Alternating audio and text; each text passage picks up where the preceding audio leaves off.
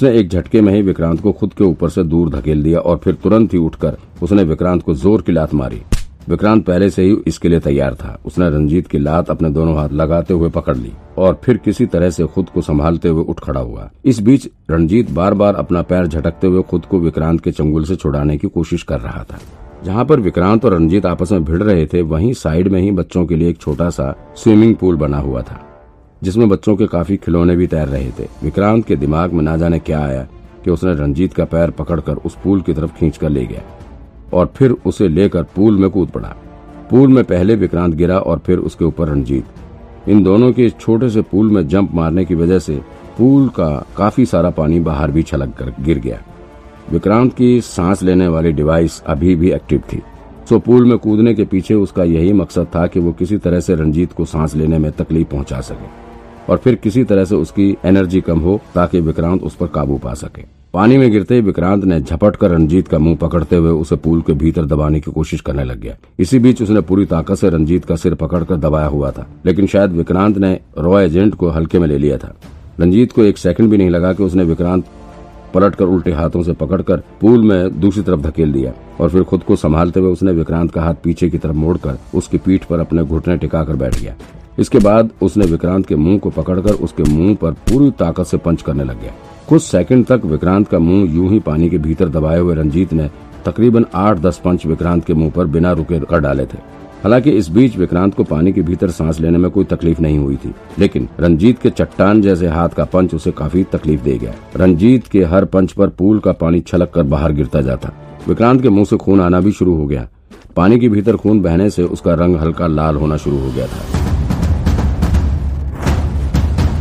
लगातार पंच लगने के कारण विक्रांत कुछ हलचल भी नहीं कर पा रहा था। उसे ऐसे देखकर रंजीत को लगा कि शायद वो बेहोश हो चुका है। सो उसने अब निश्चिंत होकर यहाँ से भागने का प्लान बनाया। विक्रांत अभी नीचे की तरफ़ मुँह करके पानी के भीतर ही पड़ा हुआ था। रंजीत उठकर वहाँ से भागने के लिए निकला। अब जाकर विक्रांत ने थोड़ी राहत की सांस ली। उसके मुँह में काफ़ी चोट लग चुकी थी। उंगली हिलाने तक की हिम्मत नहीं बची थी। वो तो अच्छा हुआ कि विक्रांत के पास अदृश्य शक्ति का दिया हुआ टूल मौजूद था, जिसकी मदद से उसने पानी के भीतर रहने के दौरान सांस लेने में कोई तकलीफ़ नहीं हुई। वरना इतनी देर में तो रंजीत ने उसकी जान ही ले ली होती। विक्रांत कुछ सेकंड तक पानी के भीतर ही मुँह करके पड़ा रहा। अब तक उसे पूरी उम्मीद थी कि रंजीत भाग चुका होगा। उसे बड़ा पछतावा हो रहा था। किसी तरह से उसने खुद को संभालते हुए पूल से अपना सिर बाहर निकाला, फिर सिर निकाल कर देखते ही वो दंग रह गया। वहाँ उसने देखा कि रंजीत ज़मीन पर पड़ा, करहा रहा था। उसके ठीक आगे नैना खड़ी थी। ना जाने क्यों दुनिया के सारे इत्तेफाक विक्रांत सक्सेना के साथ ही होते हैं। हो सकता है कि विक्रांत के पास अदृश्य शक्ति की ताकत है, इसलिए उसके साथ इतने इत्तेफाक होते रहते हैं। विक्रांत पूल में घायल पड़ा हुआ था और उसे पूरी उम्मीद थी कि रणजीत आज उसके हाथ से निकल जाएगा। लेकिन तभी वहाँ ना जाने कैसे नैना पहुँच गई। ये बात विक्रांत को बिल्कुल समझ में नहीं आ रही थी। दरअसल नैना आर सिटी मॉल के भीतर बैठकर अपना फेशियल करवा रही थी। उस वक्त विक्रांत भी उसे खोजता हुआ वहाँ पहुँच गया था। तब विक्रांत नैना से फ़ोन पर बात कर रहा था तो उसने कहा कि वो पास आ रहा है।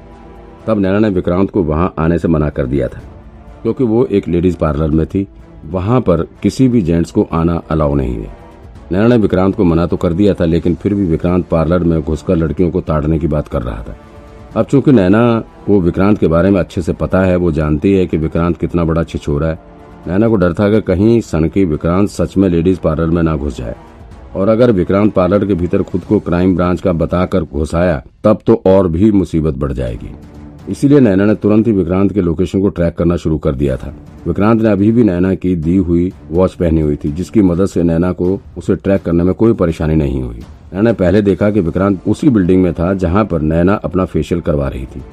लेकिन कुछ देर बाद ही अचानक से विक्रांत का लोकेशन तेज़ी से चेंज होने लगा। वो बिल्डिंग से बाहर भागते हुए निकला फिर बगल की किसी बिल्डिंग में घुसा और फिर राउंड में घूमकर दोबारा से आर सिटी मॉल की बिल्डिंग के भीतर दाखिल हो गया। फिर से विक्रांत का लोकेशन इसी बिल्डिंग में शो कर रहा था। लेकिन लोकेशन ट्रैकर से ये नहीं कंफर्म हो सकता था कि विक्रांत इस वक्त बिल्डिंग के किस फ्लोर पर है। विक्रांत को इस तरह भागते हुए देख नैना को कुछ शक हुआ। इसीलिए वो अपना फेशियल बीच में ही छोड़कर पार्लर से बाहर निकल आई। बाहर निकल कर आई तो उसने देखा कि यहाँ पर भगदड़ मची हुई थी। गार्ड्स इधर उधर तेज़ी से भाग रहे थे। फिर नैना को पता चला कि मॉल के भीतर कोई दो आदमी आपस में बुरी तरह से लड़ रहे हैं। जैसे नैना ने किसी के लड़ने की खबर सुनी, उसे ये समझने में जरा सी भी देर नहीं लगी कि ये विक्रांत ही है। नैना तुरंत भागते हुए विक्रांत के पास पहुँची। वहाँ देखा तो विक्रांत को कोई आदमी बच्चों के पूल में डुबोकर ज़ोर ज़ोर से पंच कर रहा था। पहले तो नैना ने उसे पहचाना ही नहीं, लेकिन जब वो उसके करीब पहुँची तो वो दंग रह गई। उसने तुरंत जान लिया कि ये रणजीत मेहरा है। नैना तुरंत ही उस पर टूट पड़ी। एक बार तो उसने रंजीत को पीट कर ज़मीन पर धराशायी कर दिया। लेकिन रंजीत को इतनी जल्दी पस्त करना नैना के वश का नहीं था। जब विक्रांत ने पुल से बाहर अपना सिर निकाल कर देखा तो उस वक्त रंजीत ज़मीन पर पड़ा, दर्द से करा रहा था। नैना किसी भी हाल में रंजीत को यहाँ से बचकर जाने नहीं देना चाहती थी। इसलिए उसने अपनी पूरी ताकत रंजीत से भिड़ने में लगा दी, लेकिन रंजीत भी रॉ का एजेंट था। उसके लिए ऐसे छोटे मोटे पंच खाना मामूली बात थी। वो तुरंत ही उठ खड़ा हुआ और नैना के ऊपर टूट पड़ा। आज नैना की ताइक्वांडो ट्रेनिंग की असली परीक्षा थी। रणजीत और नैना के बीच काफ़ी देर तक मारपीट होती रही। दोनों ने अपना हुनर दिखाते हुए एक दूसरे के शरीर पर काफ़ी चोट के निशान बना डाले।